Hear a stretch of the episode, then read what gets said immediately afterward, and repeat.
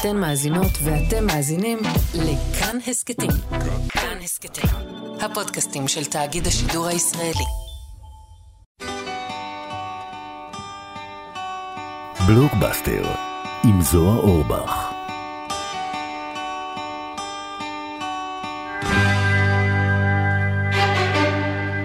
שלום וברוכים הבאים לבלוקבאסטר, הסכת הקולנוע של כאן תרבות. אני יושב מול ריטה יהן פורוז, אחת הזמרות הגדולות שידע הזמר העברי, מסיעת המשואה לשנת תשפ"ב, אימא של משי ונועם, סבתא של יונתן. היא לא רק זמרת, היא גם שחקנית, ומדי שיר היא מזכירה לנו כמה רגש אפשר וכדאי להזריק לתוך יצירה מוזיקלית. וראינו את זה בסרטון אחד בלתי נתפס שפורסם לפני כמה שבועות, כשריטה הופיעה בפני ניצולי הטבח בפסטיבל נובה. חלקם עדיין מנסים לאסוף את השברים, והיא מחבקת שם איש שעומד לו בקהל, ואליה מצטרפים עוד ועוד אנשים במה שהופך לחיבוק קבוצתי אחד גדול. והיא שרה להם את אחד השירים הגדולים שלה, ספר לי קצת על רגעי הפחד. קל הרבה יותר, לפחד ביחד. וכשרוחות קרות יסערו בחוץ, אשלח בך אש חמה, יום אחד אולי תפסיק לרוץ בין הצללים בנשמה.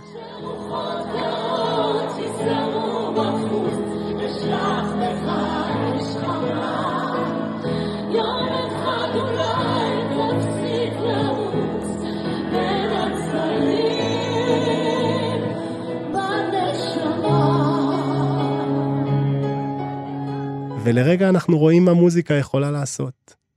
קודם כל, תודה רבה. תודה על האירוח. מצאתי את עצמי מושיטה את הידיים אה, להיות אה, סוג של אבא ארך רגליים או אישה אה, ארוכת ידיים כדי להגיע עד אחרון האנשים בקהל, כדי איזושהי צורה לחבק את כל האנרגיה הזאתי. זה היה בקיסריה, שרתי להם אה, כמה וכמה שירים, וכל הזמן הרגשתי שאני לא יכולה להיות על הבמה ושהם שם. ככה נכנסתי בתוכם, ו... והיה שם אה, מישהו שלגמרי הרגשתי שזהו, אני, אני שרה לו ברגעים אלו, כי הוא באמת... אה, הוא היה צריך את זה. הוא באמת נגע לי יותר מדי בלב. וברגע שחיבקתי אותו, וכנראה המילים של השיר, אז כולם, אה, כולם אה, חיבקו, כאילו, זה נהיה מין איזשהו מקור של אנרגיה, של אהבה, של נחמה. אלו חודשיים לא פשוטים. אה, לעבור בתוך העם שלי, אה, בתוך העם המאוד כואב, פגוע, פצוע, ואני מבחינתי, אני מחזיקה את הלב שלי חזק חזק שלא יישבר לרסיסים. הוא הצליח להישבר לאיזשהו רסיס? בטח, הוא נשבר וכל יום אני מרכיבה אותו מחדש, כי אני חושבת ש...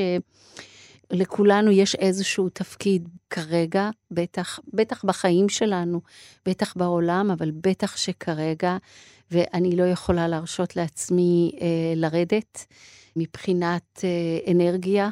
אני יודעת ומבינה כמה חשובה מוזיקה, אומנות, הם חשובים אה, בכל תקופה לאדם, לכל אדם, אבל בטח בתקופה הזאתי, כדי קצת לחבק את הכאב, ל- ל- ל- לרכך את הכאב. את יכולה לספר לי באיזה רגע את אמרת לעצמך, אני קמה ומופיעה? לקח לי יומיים, שהייתי באמת אב"ם, אני חושבת, ביום, ביום שבת הזה. זה, זה היה באמת איזשהו מקום שאי אפשר לתפקד ממנו. אבל הצלחת לתפקד. אבל אה, פתאום, כן. וגם כשהגיעו הבקשות והפניות, הבנתי שאין לי, לי את האופציה הזאת בכלל, שאני אתרסק, אני, מי אני ומה אני. גם האנרגיה שנמצאת בתוך הרגע הזה שאתה שר לאנשים, השירים, המילים של השירים, הלחן, המגע, החיבוק. את אוהבת לחבק. תראה, אני אגיד לך את האמת, ועכשיו נעבור לאיזשהו קטע קצת קומי, כן? בוודאי. תמיד שואלים אותי, מה הייתי אם לא הייתי אה, זמרת או אומן? ויש מישהי שנקראת האמה המחבקת. אוקיי, האמה המחבקת. האמה המחבקת היא, זה, היא בהודו, ואנשים, אלף, עשרות אלפי אנשים, עד כה היא חיבקה איזה מיליוני אנשים. אז את היית אמה מחבקת? אני חושבת, אני מרגישה שאני כל כך מכוונת מטרה באנרגיה של החיבוק שלי, שמה שאני רוצה להביא, שיכול להיות שהיית אמה הודית מחבקת. אמה הודית מחבקת. אז כן, אז זה, זה, זה משהו שאני מרגישה שיש בתוך זה איזשהו סוג, אם יש מספיק כוונה בתוך זה, יש בזה סוג של הילינג, והכוונה היא שם. אוהבים לומר כל הזמן את המשפט הבאמת, זה שמיצה את עצמו כבר, שכשהתותחים רועמים, המוזות שותקות. אבל יש לי הרגשה שאת אה, חולקת על המשפט הזה. אה, לא, אני לא יוצרת ברגע זה, לא, מצד לא שני, יוצרת ברגעים אבל אלו. את מופיעה. אני אבל מופיעה. המוזיקה נמצאת, יש לגמרי. רלוונטיות לאומנות בתקופה כזאת. הכי יש רלוונטיות לאומנות, למוזיקה. אה, ראיתי בדיוק אה, לפני כמה זמן, אה, דווקא נועם אה, שלי. בתך הצעירה, כן, הזמרית שרה- והשחקנית. שרה איזשהו שיר, והיה שם אה, בחור שקרובים שלו היו חטופים. הוא היה עם הראש למטה, עם העיניים למטה. ראיתי את זה בטלוויזיה, כן? והיא שרה, ואילי בוטנר ניגן את השיר אה, מבלוז לחופש הגדול, ולאט לאט לאט הוא הרים את העיניים, לאט לאט לאט, ואז הוא הסתכל, ובסוף הוא אמר, על הרבה דברים הייתי יכול לוותר, אבל לא על מוזיקה. וזה היה, זה היה איזשהו משהו כל כך אה, בהיר וחזק, כמה, כמה זה דבר שאסור לוותר עליו בשום רגע בחיים. היה פעם רגע אחד שאת יכולה לומר עוד לפני המלחמה, שהמוזיקה הצילה אותך? לא רגע אחד, המוזיקה הצילה אותי. אני לא אפרט, כן, אני לא גדלתי ב, בבית אה, קליל ו, ונוח. מצד שני, מי שרוצה את הפירוט יכול לקרוא אותו בספר צ'דור נוטף מי גשם, שריטה כתבה בעצמה. נכון, נכון, שם, כן, הכל מסופר שם פחות או יותר. תודה. אבל uh, תמיד הרגשתי שהמוזיקה זה מקום שהוא באמת מצליח להעתיק, להעתיק אותי מהיום-יום, מה, מהחוסר אונים, מהפחד, מהחששות, ל- למקום כל כך הרבה יותר, אה, שהוא הבית שלי, שהוא נוח ו- ומגן, מגן עליי מהרבה מאוד דברים. אוהבים מאז שהתחילה המלחמה הזאת לדבר על אסקפיזם, או במקרה שלך, לזמן לנו את שביל הבריחה.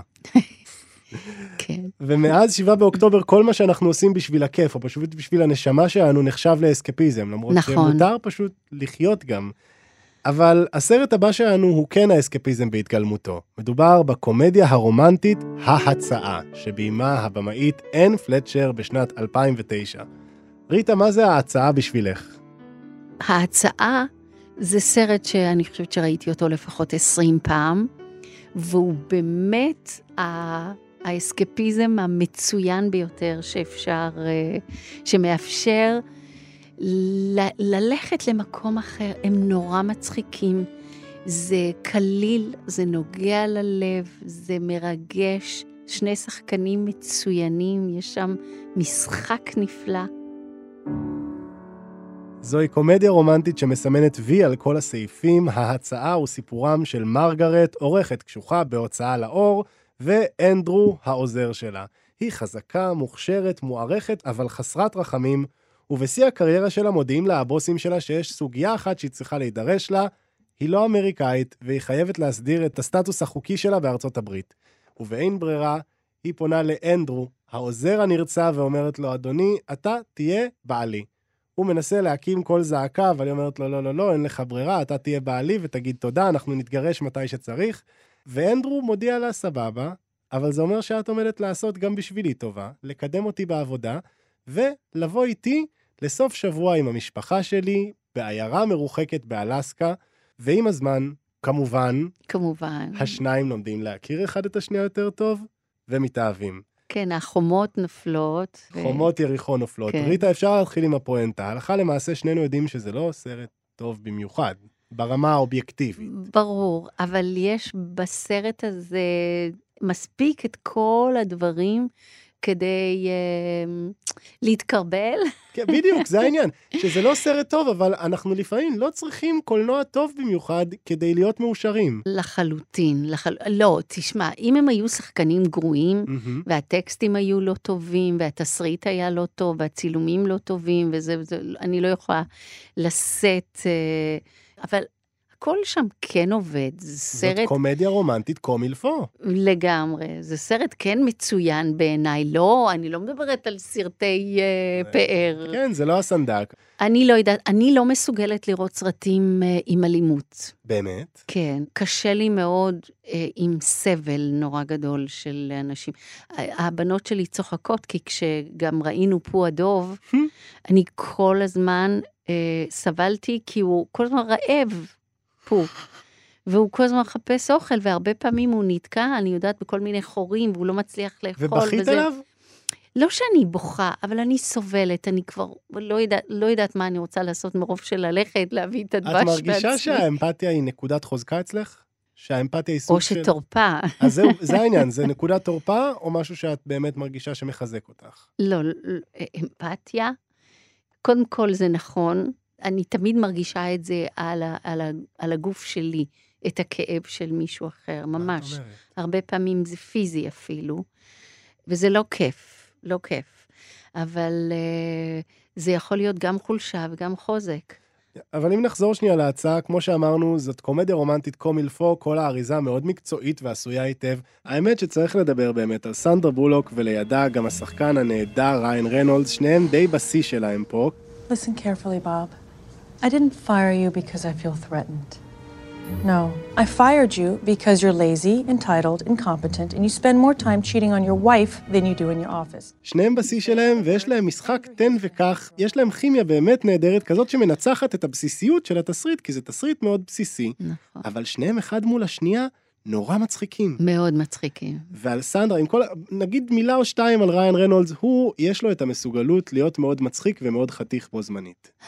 נכון, אם את שואלת אותי, זה די נדיר אצל גברים, לרוב זה לגמרי. אז האחד או השני. נכון, אתה לגמרי. תצטרך לבחור. לגמרי. הוא מצליח גם להיראות כמו דוגמן להלבשה תחתונה, אבל יש לו תזמון קומי, הוא יכול להיות מאוד מטופש לרגעים, וזה עדיין לא פוגע לו בסקס אפיל. יש שם את הרגע שהיא אצל הבוסים, והם אומרים לה שהיא מפוטרת, ואז אה, הוא נכנס, והיא אומרת, אה, אנחנו הולכים להתחתן, והוא בכלל לא יודע מכל העניין שום דבר.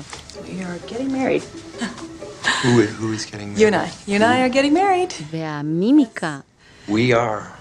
Getting married. We are getting married. Yes. שלו, המופתע, אבל שהוא כאילו מנסה להבין מה קורה, והוא אומר שכן, וזה, אלו רגעים של משחק מצוינים שלו. זה ממש שניהם מצליחים לנסח משפטים שלמים בחריקת שיניים.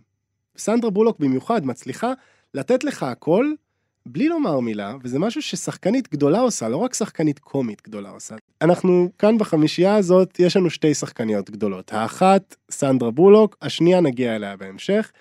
אני רוצה לשאול אותך, כבוגרת בית הספר למשחק בית צבי, תחת ניצוחו של גרי בילו, יס.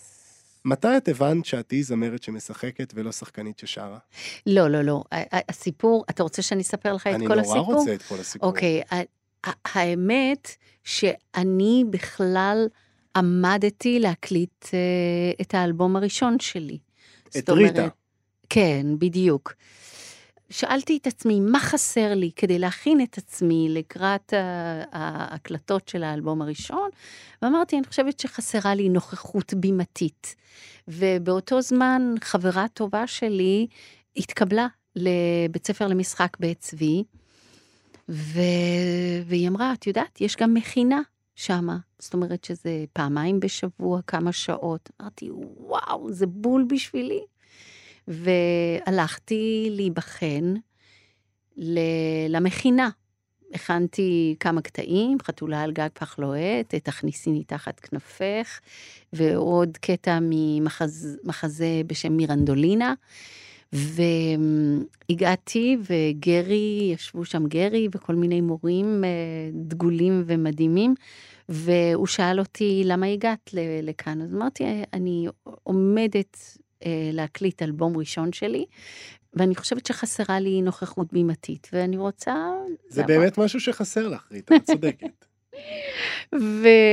ואז עשיתי את הקטעים, ואז אה, גרי היה חמוד, מצחיק, הוא אמר, אה, מה אמרת שחסר לך? אז אמרתי, נוכחות בימתית. הוא אמר, אוקיי, אוקיי, בואי תתקרבי אלינו. ואז הוא אמר, תשמעי, אנחנו חושבים שאת שחקנית, יכולה להיות שחקנית גדולה, ואנחנו רוצים שתבואי לא למכינה, אלא לשלוש שנים בית ספר למשחק, ממש לעשות את המסלול הרציני, אה, בתנאי אחד, שתוותרי שלוש שנים על הקלטת האלבום הראשון שלך, ותעשי את זה רק אחר כך. ובשנה ג' את הפרת את ההבטחה. הפרתי את ההבטחה הזאת לגמרי. וגרי כעס? אה, קצת. גם אחרי ש... התפרסמתי והופעתי בהיכלי תרבות וקיסריות, הוא עוד היה שולח לי, העולם הפסיד את ירמה, העולם הפסיד את מדיה. את זוכרת איזשהו מונולוג שעשית בעל פה?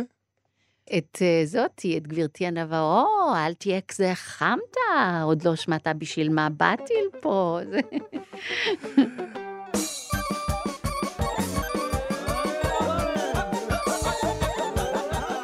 אחרי שבשבוע שעבר אבלין הגואל באה אלינו עם הסרט שעת הצוענים, ריטה חוזרת עם עוד סרט של הבמאי, אמיר קוסטריצה, והפעם חתול שחור, חתול לבן, שיצא עשר שנים אחריו בשנת 1998. פעמיים קוסטריצה כי טוב, ריטה, קחי לך את רשות הדיבור. מה זה חתול שחור, חתול לבן בשבילך? קודם כל, אה, גם שעת הצוענים וגם חתול שחור, חתול לבן, הם באמת...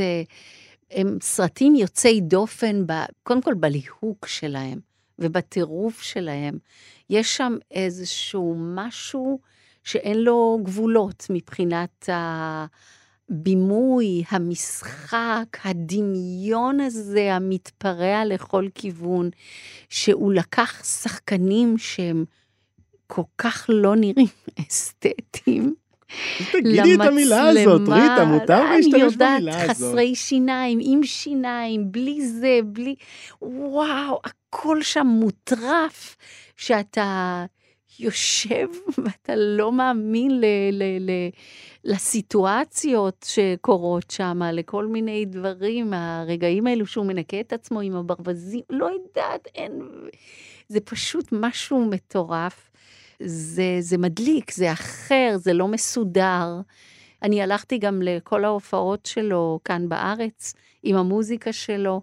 זה מתחיל בסכסוך של שני גנגסטרים בעקבות עסקה שהשתבשה, והדרך היחידה לעשות ביניהם סולחה תהיה בחתונה. הבן של האחד יתחתן עם האחות של האחר, וכך הם יפתרו את הבעיה. אבל יש בעיה אחרת. הבן לא כל כך רוצה להתחתן עם האחות, וגם האחות לא בעניין. מכאן מתחילות כל מיני הרפתקאות משונות שכוללות ברווזים, שכוללות נפילה לאסלות משותפות, המון סוריאליזם. מישהו שמת ושמים אותו בקרח כל הזמן. זה סרט שום. נורא משונה ונורא מצחיק.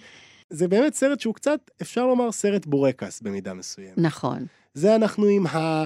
העממיות הלבבית של הצוענים, בסוף הכל ייפתר בזכות החתונה, אבל מצד שני, קוסטריצה הוא במאי קצת יותר יצירתי ממה שאנחנו קיבלנו בתקופת ימי הזוהר של, אה, של סרטי הבורקס, הוא קצת יותר יצירתי ובגלל זה העולם שהוא בורא לנו, הסוריאליסטי והמטורלל שלו, הוא כל כך קסום. אני צריך להיות כנה, אין לי הרבה מה לומר עליו, אבל מצד שני, אני כבר פה איתך, אז אני רוצה לשאול אותך כמה שאלות עלייך ועל קולנוע. קודם כל, יש סרט קולנוע אחד באורך מלא שהשתתפת בו, אלף נשותיו של נפתלי סימנטוב, שביימה אה, מיכל בת אדם, למה בעצם לא ראינו אותך בקולנוע עדיין, חוץ מהפעם כן. האחת הזאת? היו, אה, היו הצעות שסירבת להן? היו הרבה מאוד הצעות, הרבה מאוד הצעות. אני חושבת שהייתי מאוד, קודם כל, עסוקה בהופעות ובהקלטות, כל, ה, כל הנשמה שלי הייתה שמה.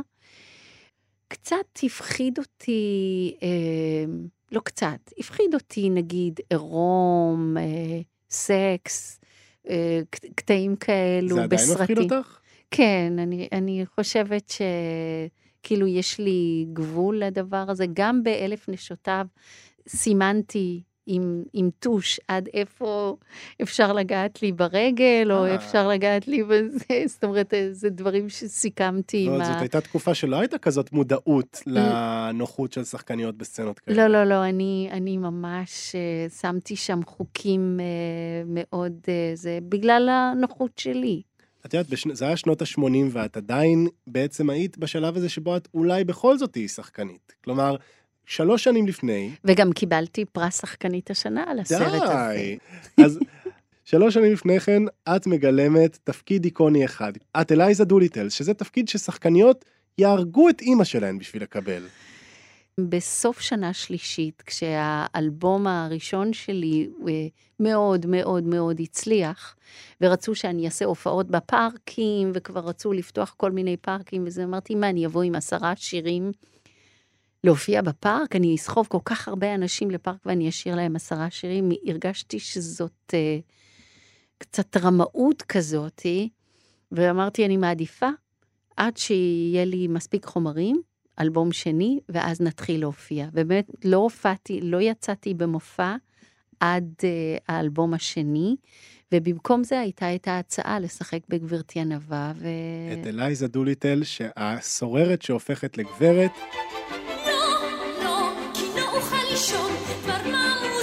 שהוא מקפיץ לי את הדם. אז איך מרגישה צעירה בת 24 מרמת השרון, שהיא בעצם עדיין קצת עולה חדשה בעיני רוחה, תקני אותי אם אני טועה, תשמע, זה היה, זה מאוד התפוצץ בגדול, כן? זה היה מאוד עז. ה- ה- הפריצה הייתה עזה מאוד, גדולה מאוד. ואני לא חושבת שמסתכל... שבאותם רגעים הסתכלתי על, על ההצלחה או על הזה, לא מסתכלים משם, אה, אלא כל הזמן אה, יש איזה רצון לא לאכזב, לעמוד בציפיות, אה, להיות מצוינת, להיות אה, כאילו, ז, זאת התחושה. וזאת עדיין התחושה כשאת מופיעה? כן, כן. את אי פעם הרגשת שאת כן אכזבת? אכזבתי הרבה פעמים, בטוח. אחרי קרוב ל-20 שנה את קיבלת עוד תפקיד ראשי במשהו המחזמר האהוב עליי בעולם, שיקגו, את גילמת את רוקסי הארט, הרוצחת המזמרת. ריטה, מה צריך לעשות כדי שנקבל ממך עוד תפקיד? שזה יהיה תפקיד מעולה, זאת אומרת, שיהיה מה לנגוס בו. מה מעניין אותך? מה מרהיב אותך בתפקידים? לא יודעת, זה צריך להיות תפקיד כזה, ש- שאני אהיה מסוקרנת לראות מה, מה היא יכולה להוס, להוסיף לי, מה, איך אני יכולה... כלומר, לא מה את יכולה לתת לדמות, מה הדמות הזאת יכולה לתת לך. כן, אני חושבת שאני קיבלתי למשל מרוקסי אה, איזושהי קלילות שלא הייתה לי לפני זה.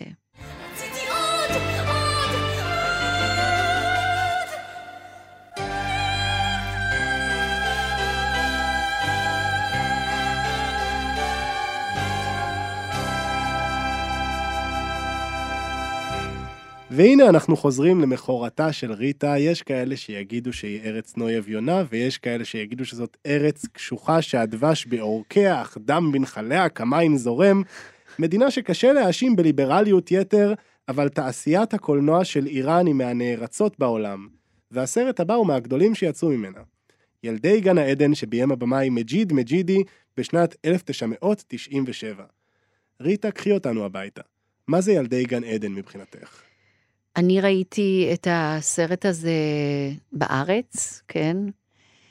כשאני כבר לא הייתי באיראן מ-1970, אני כילדה בת שמונה, אה, וראיתי קודם כל אה, סרט נוגע ללב ומשחק, שכל הזמן לא ידעתי אם זה אם זה סרט דוקומנטרי או אמיתי. כאילו, או סרט משוחק, מבוים. היה שם משהו כל כך נקי מ- מ- מ- משחק, ממניירות או מזה, זה היה איזשהו משהו שפשוט אני זוכרת שאני וכל המשפחה שלי, שמבינים פרסית, ואחר כך זה נהיה סרט ש, שאפילו... הוא היה מועמד לאוסקר, לסרט הזר הטוב ביותר. לגמרי, לגמרי. אני גדלתי בטהרן, כן, אני גדלתי ב, ב, במקום עירוני, עיר לגמרי, כמו למשל תל אביב וכאלו. אבל... אה, שם זה הפרברים שם זה, כן, בכפרים, ב, ב, בסמטאות, ה... יש שם עליבות, עליבות של עוני ושל מאוויים, ו... ומצד שני חום ואהבה ואהבת הורה ואהבת אחים. היה שם משהו שנגע לי מאוד ללב, כנראה גם בגלל שזה דובר פרסית ואני כן באה מהתרבות הזאתי, אז זה עוד יותר נגע לי ללב. אנחנו לראשונה עם סרט שמספר סיפור של ילדים, צמד האחים עלי וזהרה. המקום כאמור טהרן, כסף, כאמור אין. עלי, עלי נשלח על ידי הוריו לתקן את נעלי הספורט של אחותו ולעשות קניות. אבל בין לבין, הנעליים הולכות לאיבוד, ומתוקף היותו אח טוב לזהרה הקטנה, הוא מחליט לעשות כל שביכולתו כדי למצוא לה זוג נעליים ראוי. אז אני אגיד לך, אני גדלתי בבית אה, שמבחינה כלכלית אה, לא היה פשוט לגדול שם. אנחנו גדלנו ארבע אחיות בחדר אחד, ובאיזשהו שלב גם הסבתא הזקנה... הצטרפה לחדר? שהצטרפה, כן, היא הגיעה מאיראן והיה צריך אה, זה, אז היא הצטרפה לשם. בבקרים זה היה הופך למספרה של אימא שלי. וגם אבא היה איש אה, חולה וההורים אה, לא הסתדרו ביניהם. זאת אומרת שהקרבה בינינו, בין האחיות, היא הייתה עד היום אה, אה, משהו שבאמת אה, אנחנו הנשמנו אחת את השנייה, נשמנו והנשמנו אחת את השנייה. ואני לגמרי לגמרי יכולה לה, להבין את, ה, את הדבר הזה, כש, כשמאוד אין, החמלה גדלה יותר. אני יודעת שהדור הזה, הוא אף פעם לא יכול להבין את, ה, את, ה, את החוסר, ודווקא לדברים הטובים שהחוסר מביא, לא לדברים הרעים, לדברים הטובים שהוא מביא.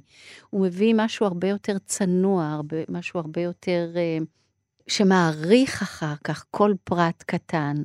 ולכן גם הסרט הזה, יכולתי להבין אותו הרבה מעבר ל...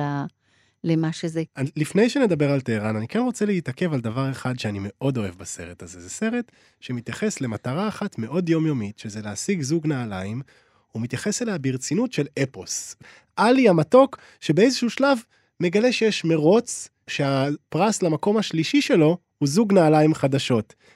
אני לא אספר מה קורה במרוץ ואיך הוא משתבש, אחרי שהוא מבין שאת הנעליים הוא כבר לא יקבל, הוא חוזר הביתה ומגיע לבריכת דגים, ומוריד את הנעליים שלו, טובל את הרגליים הפצועות שלו בבריכה, והדגים באים לנקות אותן. זה סוף טוב שנותנים לדמויות שאתה באמת חומל עליהן, וזה מה שמג'יד מג'ידי באמת עשה, וזה החסד הגדול שלו עם הדמות הזאת. הוא נותן לה סוף טוב, גם אם הוא יודע שבחיים עצמם הסוף הטוב הזה לא בהכרח יגיע, לפחות לא כל כך מהר. נכון, כן. ואני חושב שזה אחד הדברים הכי יפים שאנחנו יכולים לקבל מהקולנוע. עכשיו, את זוכרת את היום האחרון שלך בטהרן? לא את היום האחרון, אני כן זוכרת את התקופה האחרונה. ואיך היא נראתה? זה היה 1970, המהפכה הייתה ב-1979. Mm-hmm. זאת אומרת שאנחנו uh, חיינו בתקופה של, המ... של השאה, שבעצם הוא מאוד uh, שאף שאיראן תהיה אירופאית לגמרי, והם אסרו על צ'דורים, אסרו על uh, כל הרעלות האלו, זה היה... אימא שלי הייתה לובשת מיני, הייתה חתיכה מטורפת. גנטיקה זה דבר אמיתי. תודה.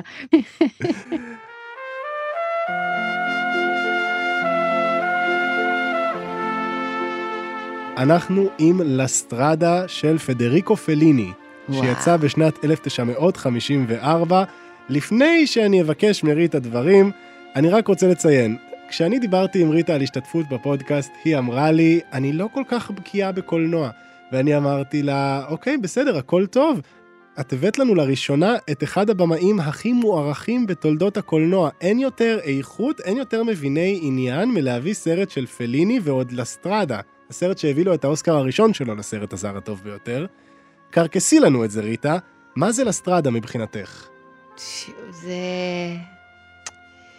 קודם כל, יש שם את, אה, את ג'ולייטה מסינה, שהיא שחקנית, שאי אפשר להאמין. לפנים האלו. מה זה הפנים האלו? איך היא פתאום משחקת הדבר הכי תמים, ואז הכי עצוב, והכי מצחיק, והיא... והכי ליצני, זה, היא, היא נוגעת ללב באמת ברמה מאוד עמוקה. זה סרט אה, מרגש, המוזיקה שמה. של נינו רוטה. וואו.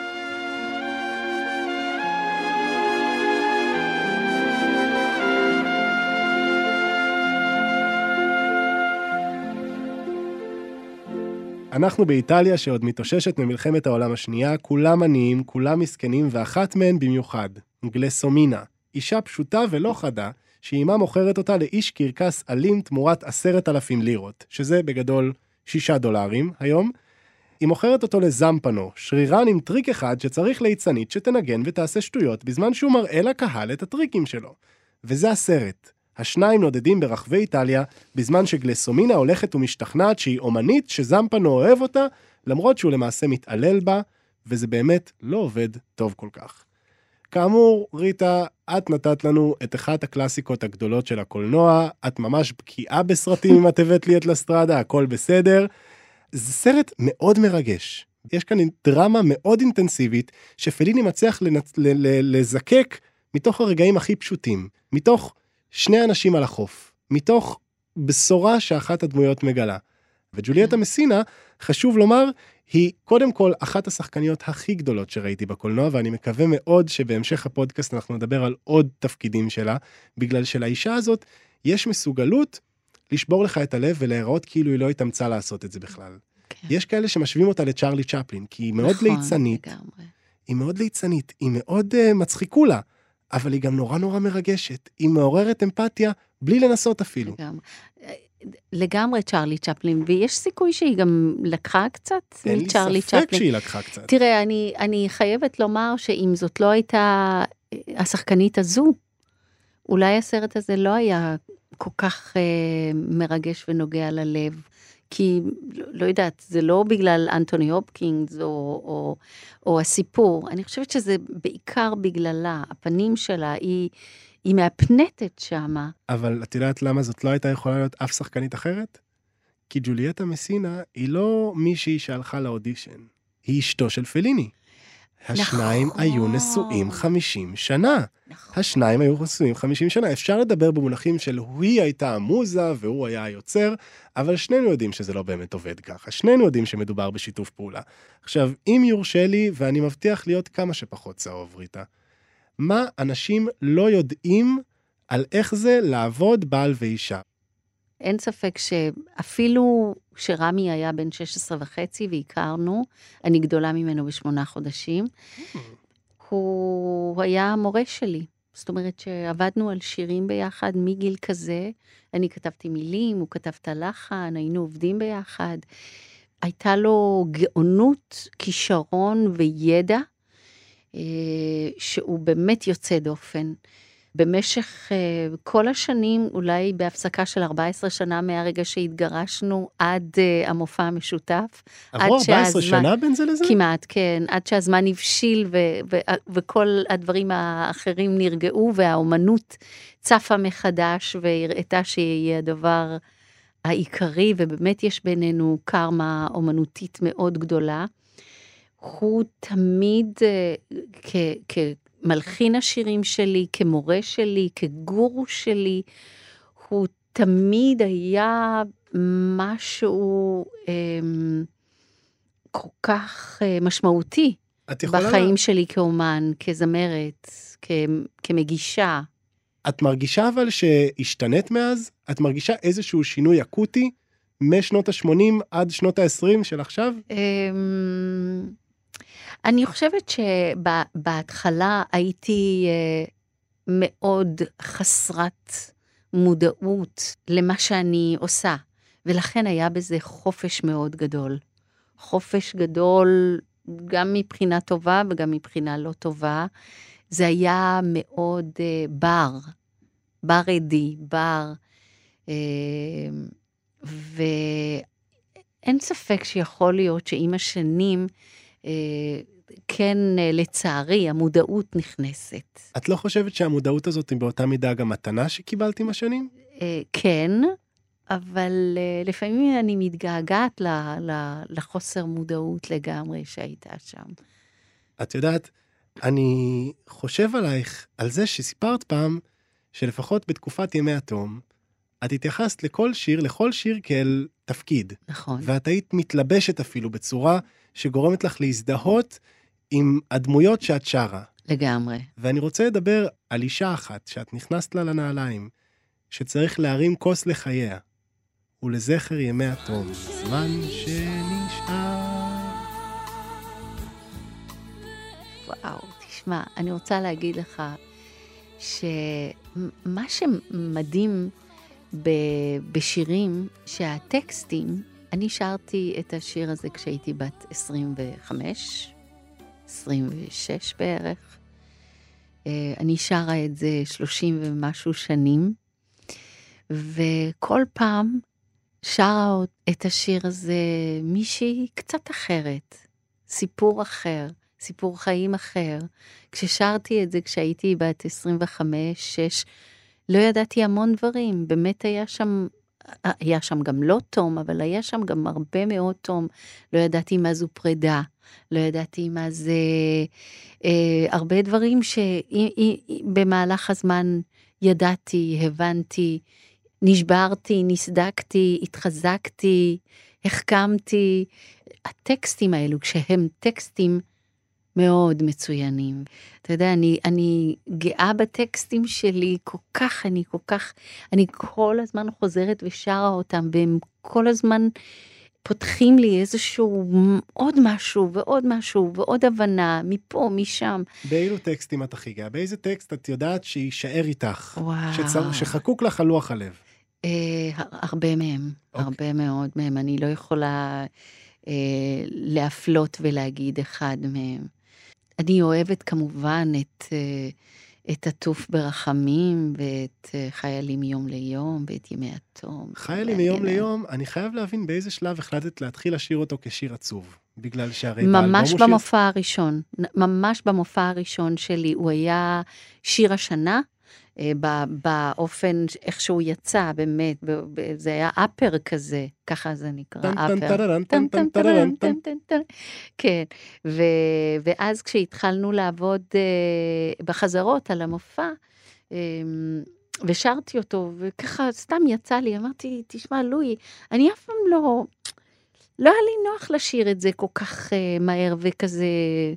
אז הוא אומר, ואיך היית שרה את זה?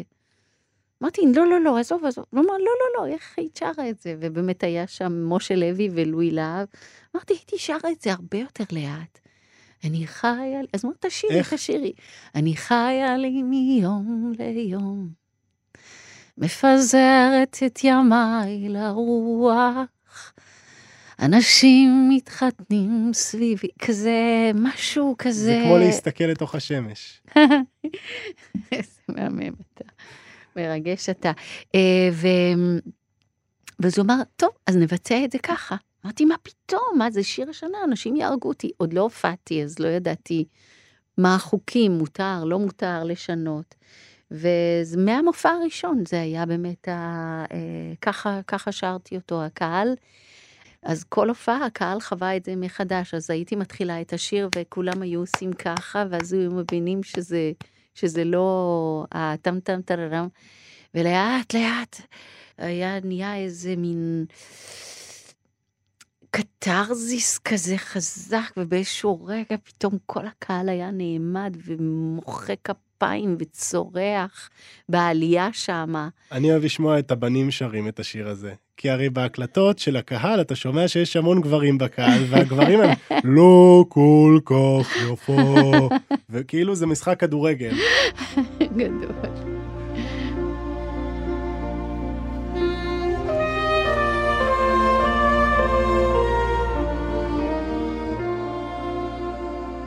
והנה אנחנו מגיעים לסרט האחרון שלנו להיום. אנחנו עדיין באיטליה, וכמו לסטרדה, גם הסרט הזה זכה באוסקר לסרט הזר הטוב ביותר, ובמידה מסוימת הוא הסיבה שאנחנו כאן.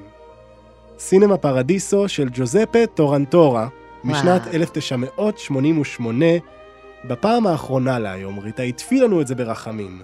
מה זה סינמה פרדיסו בשבילך? וואו, זה תמצית הסרטים, לא? זה תמצית האהבה לסרטים, תמצית האהבה. אתה יודע מה? טוב, אולי אני מקדימה בלהגיד משהו, אבל אני מסתכלת על הרשימה הזאתי, ומלבד ההצעה, אני, אני רואה שהפשוט, הפשוט, פשוט, פשוט, זה הדבר שהכי נוגע לי ללב. האנשים הפשוטים, הסיפורים הפשוטים. זה, זה מה שאני רואה מהרשימה, זה, זה סתם אני... את לא כאילו, בתעשייה, את באנשים. אני, אני באנשים, כן, אני בסיפורים הקטנים. זהו סיפורו של סלווטורה, במאי קולנוע נערץ שחוזר לעיירת הולדתו אחרי שהלך לעולמו האיש שהיה עבורו דמות אב, אלפרדו, המקרין בבית הקולנוע המקומי, שבעצם לימד אותו כל מה שהוא צריך לדעת על קולנוע ועל אנשים. וכך הסרט חוזר אחורה בזמן כדי לספר על הילד שסלווטורה היה, שמתרוצץ בחדר ההקרנה ולומד לאהוב קולנוע, אבל גם את האנשים שמקרינים אותו ואת האנשים שצופים בו. וזה סרט פשוט נפלא. שוב, ריטה, את לא תגידי לי שאת לא בקיאה בסרטים כשאת מביאה לי כזאת חמישייה. באמת. גם יותר מזה, הסרט הזה אומר שאין צורך בבקיאות בקולנוע כדי לאהוב קולנוע. כי בעצם מה שהוא אומר לנו זה שקולנוע לא שייך רק לבמאים, הוא לא שייך רק ליוצרים או לשחקנים, או אפילו לא למבקרי הקולנוע, שהם אוכלוסייה בפני עצמה. קולנוע שייך לאנשים שצופים בו, וכולנו אנשים שצופים בקולנוע, אם אנחנו מספיק בני מזל. ועל זה הסרט בעצם מספר, הוא מתרחש בעיירה איטלקית מהסוג שאנחנו צריכים לנסוע המון כדי להגיע אליה, וכנראה יגבו מאיתנו המון המון כסף בשביל החוויה. והוא כול כולו נוסטלגיה לעולם שלא קיים יותר. אני בעצמי לא מכיר עולמות כאלה, כן? אני לא מכיר בתי קולנוע כמו הסינמה פרדיסו. את הכרת? אה, לא ממש, היה לנו קולנוע כוכב. עד היום ב- אחד מבתי הקולנוע הכי. ותיקים בארץ. כוכב. כוכב הוא אחד מבתי הקולנוע הכי ותיקים בישראל. אז זה מה שזכור לי. אה, לקולנוע כבר אין קסם שכונתי, נכון. ואולי זה בסדר, אבל אנחנו מפספסים מידה מסוימת של קסם. נכון. מה, היו מחלקים שם, זה היה כל כך שכונתי, שבחוץ אתה היית יכול לעשות לעצמך תה וקפה, יש בתי קולנוע שאולי עדיין עושים את זה. באמת. אני יכול זה היה לפחות כזה לקוות. מתוק. זה סיפור על עיירה קטנה עם כנסייה ובית קולנוע, והסיפור מתחיל דווקא בכנסייה, ששם סלווטורה משמש כנער מזבח, זה אחד הילדים הכי מתוקים בתולדות ממש. הקולנוע. בכלל, יש לנו כאן רצף ילדים מוצלחים, כי גם ביל... בילדי גן עדן, הבחור שמשחק את עלי עושה עבודה נהדרת. הוא נער מזבח, אבל הוא גרוע בזה במיוחד, וכשהוא מגיע לקולנוע, אנחנו אמורים בעצם להבין שזאת הכנסייה שלו, הקולנוע. והכנסייה עדיין מאוד משמעותית בסרט, בגלל שיש שם את דמות הכומר, שמגיע לבית הקולנוע כדי לראות את הסרטים שעומדים להיות מוצגים בפני בני העיירה, והוא מצלצל בפעמון בכל פעם שזה שיש מה, נשיקה, הוא מצלצל בפעמון בכל נשיקה כדי שהמקרין אלפרדו, יחתוך את ה... בדיוק, כדי שהוא ידע לחתוך. עכשיו, אנחנו נדבר עוד הרבה על סינמה פרדיסו, אני מאמין, בהמשך הפודקאסט שלנו, וזה הזמן לומר שלסרט הזה יש את סצנת הסיום או, היפה אני לא חושבת שיש בעולם. מישהו שלא בכה בח- ב- ב- בקטע הזה, בסצנת סיום תתארי הזאת. תתארי לי לא, אותה. אני, אני אוהבת שאתה מתאר.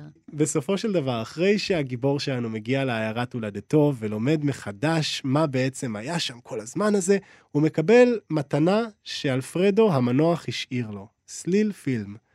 והוא חוזר הביתה לאולם קולנוע שמחכה רק לו, והוא נותן למקרין שיקרין את סליל הפילם הזה. ובשלב הזה מגיע הנשק הסודי של הסרט, שהוא המלחין אניו מוריקונה. וואו. כנראה המוזיקאי הטוב ביותר שעבד אי פעם בתולדות הקולנוע. וכשהסרט מגיע לשיא, גם המוזיקה מגיעה. הגיבור רואה שאלפרדו שמר את כל הנשיקות מכל הסרטים. מכל הסרטים, כל הנשיקות שצונזרו. והוא מתחיל לבכות. ובכנות, כשאני נזכר בסצנה אני הזאת, גם אני לא יכול לבכות. גם אני עכשיו בוכה. כי הרי קולנוע, ריטה, אנחנו רואים לאורך הסרט איך האנשים באותה עיירה צחקו ובכו ומחאו כפיים כשתפסו את הרעים, אבל הם באותה מידה גם אהבו. אוהבים בקולנוע.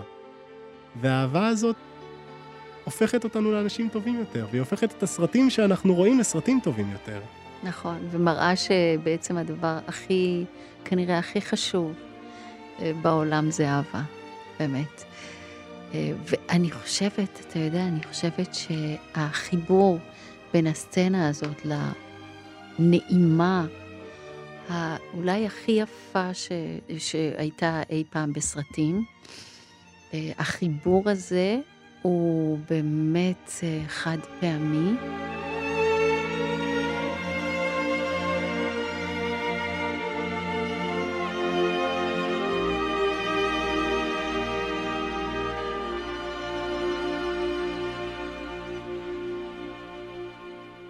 מה הזיכרון הכי חד שלך מאולם הקולנוע?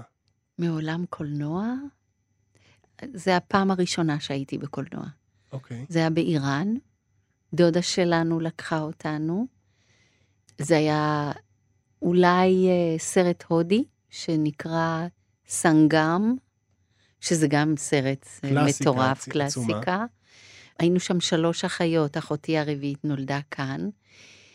ואני אני פחות הבנתי משהו, מה שקורה. זה היה מאוד צבעוני, מאוד uh, עצוב ומאוד uh, יפה לעיניים. אני גם זוכרת שדודה שלי עשתה לכל אחת מאיתנו לחמניה, בתוך זה אה, עוף ומלפפונים חמוצים, והיא הושיטה לנו את זה באמצע הסרט. והתחושה הזאת של לשבת בקולנוע מול מסך שהיה נראה לי משוגע, עצום ממדים. זה היה משהו שראיתי פעם ראשונה, שיש מסך כזה ענק מולי. לשבת ולטעום, יש לי עד עכשיו את הטעם של הסנדוויץ' הזה בפה. ולשבת עם האחיות שלי ועם הדודה שלי, זה היה, זאת הייתה חוויה שלגמרי מאוד מאוד זכורה לי. מה הדייט הכי טוב שהיה לך בסרט? יש לי דייט אחד לא טוב. תספרי לי אותו בבקשה. בבקשה. אני, היה איזה מישהו ששיגע אותי בשביל שאני אלך איתו, אה, שאני אצא איתו לסרט. הוא, הוא כל כך שיגע אותי שהסכמתי והלכנו לשיגעון המוזיקה. ותשמע, אני כל הסרט מרותקת לג'ון טרבולטה, ואיזה יפה, ואיך הוא רוקד, ואיזה חתיך, ואני מרותקת ומרותקת, ופתאום הס- הסרט נגמר, נהיה אור, ואני מסתכלת על הדייט שלי. ואני בהלם, כי הייתי בטוחה במיליון אחוז שג'ון טרבולטה יושב לידי. אבל אם יורשה לי, את בסופו של דבר התחתנת אה, לא רע בכלל ככל שזה נוגע לגמרי. למול ג'ון, אם אנחנו נסיים... לא, אבל זה לא היה אני יודע, רמי. אני, אני משוכנע שזה לא היה רמי, אני אומר, בסופו של דבר את, את קיבלת מישהו שלא נופל מג'ון טרבולטה. לגמרי. בטח עכשיו, דרך אגב, אם לגמרי, אנחנו נסתכל כן. על ג'ון טרבולטה של עכשיו, אני לוקח את האקס שלך כל ימות השבוע. אז uh, אני כל כך הייתי מאוכזבת ממה שראיתי לידי, שלא היית לא בת יצאתי 15. איתו. כן, בת אה, כן, זה היה ממש כזה, שום דבר אפילו לא הכרתי אותו. את יודעת, בעוד שיר שלך שאני מאוד מאוד אוהב, את שרה על עוד אחת שאני נורא אשמח לדעת איך נכנסים לנעליים שלה. על אחת שגרה מול אני המים. גרה מול המים, בין שדות ובין חול. מעליי השמיים, תראה, אתה בנעליים של ה- של הבן אדם הזה. כולנו. אני חושבת שכולנו. אה, קודם כל, זה מילים אה, אה, מדהימות של יוסי בנאי, אה, לק... ביקשנו רשות להפוך אותו לגר, במקום אני גר מול המים, לגרה מול המים, כדי שאני אוכל לשיר אותו. ואני חושבת שאנחנו כולנו האדם הזה, שגר מול המים, בין שדות ובין חול, מעלי השמיים וממול ים כחול. לפעמים אתה חי פה, לפעמים אתה מת, לפעמים הדמיון פה. כבר נראה כמו אמת. כן, כבר נראה כמו אמת. אני, כל, האמת שכל כל בית פה, כל משפט פה הוא באמת אה, משהו אה, שהוא כל כך נכון למציאות שלנו, לחיים שלנו, ב, אה, במדינה הזאת היפה, הכואבת, הקטנה, המדהימה. כל, כל מה שאני אגיד זה נכון לגבי המדינה הזאת שלנו, ואנחנו חיים פה. ו, ואני חושבת שרובנו לא רואים את עצמנו חיים במקום אחר אה, ומחליפים אותה במשהו אחר. הבעיה היא שאנחנו עם עצי, עצים של זעם מול פרחים של נחמה. כן. איך את מוצאת את הנחמה שלך? אני חייבת להיות uh, כנה ולהגיד שאני פחות מוצאת נחמה בתקופה הזאת, כי... Uh, אתה יודע, אני אספר לך סיפור, אוקיי? כשאני הייתי בת שמונה, הורים שלי סיפרו לי שאנחנו עוזבים לארץ ישראל, ואני מאוד לא רציתי, כאילו שיתחשבו במה שאני אגיד או משהו כזה, אבל הם ניסו באמת ככה לפתות אותי ולשכנע אותי שכמה כדאי לעזוב לארץ ישראל. אז שני הסיפורים הראשונים, אהבתי בננות, אז הם אמרו שבישראל ליד כל בית יש שיח של בננות אה, משלך, ושיש כל כך הרבה תפוזים שמתקלחים במיץ תפוזים. והדבר השלישי, הם אמרו שארץ ישראל זה כולם כמו משפחה אחת גדולה. וכולם אומרים שלום אחד לשני, וכולם מרגישים קרובים אחד לשני, וזה באמת אה, מאוד הקסים אותי. אולי יש פעמים שלפעמים פחות מרגישים את זה, אבל אני חושבת שבתקופות כאלו אתה מרגיש כמה שכולם זה המשפחה שלך, שהנופלים, הנפצעים, החיילים, החטופים, זה, זה, זה לגמרי המשפחה שלך. אתה לא ישן בלילות, אתה ללא מנוח, ואתה לא צריך להכיר אותם אישית אישית, אתה מרגיש לגמרי שזה, שזה חלק ממך. אז uh, הנחמה היא מאוד מאוד קטנה. אני חושבת שהנחמה היא אולי באמת, ב, אולי בבנות שלי. שבעצמן נותנות לא מעט עכשיו, אה, כל אחת בתחומה. אני חושבת שזה תפקיד של כולנו, כל אחד, אה, ואני חושבת שכולם עושים את זה. אה, התגייסות כזאת של, של כל אדם ואדם בארץ, וגם של האומנים, היא באמת אה, אה, מרגשת מאוד. ואף אחד פה לא יוצא דופן. ריטה, תודה רבה לך. תודה, נהניתי מאוד מאוד מאוד מאוד. היה עונג גדול. תודה רבה שהזמנת אותי. תודה רבה לדניאל מאורר, העורכת שלנו, לנועה טייב המפיקה, אני זוהר אורבך. הפודקאסט שלנו זמין באתר כאן ובכל יישומני ההסכתים. נתראה בשבוע הבא, ותשמרו על עצמכם. Yes.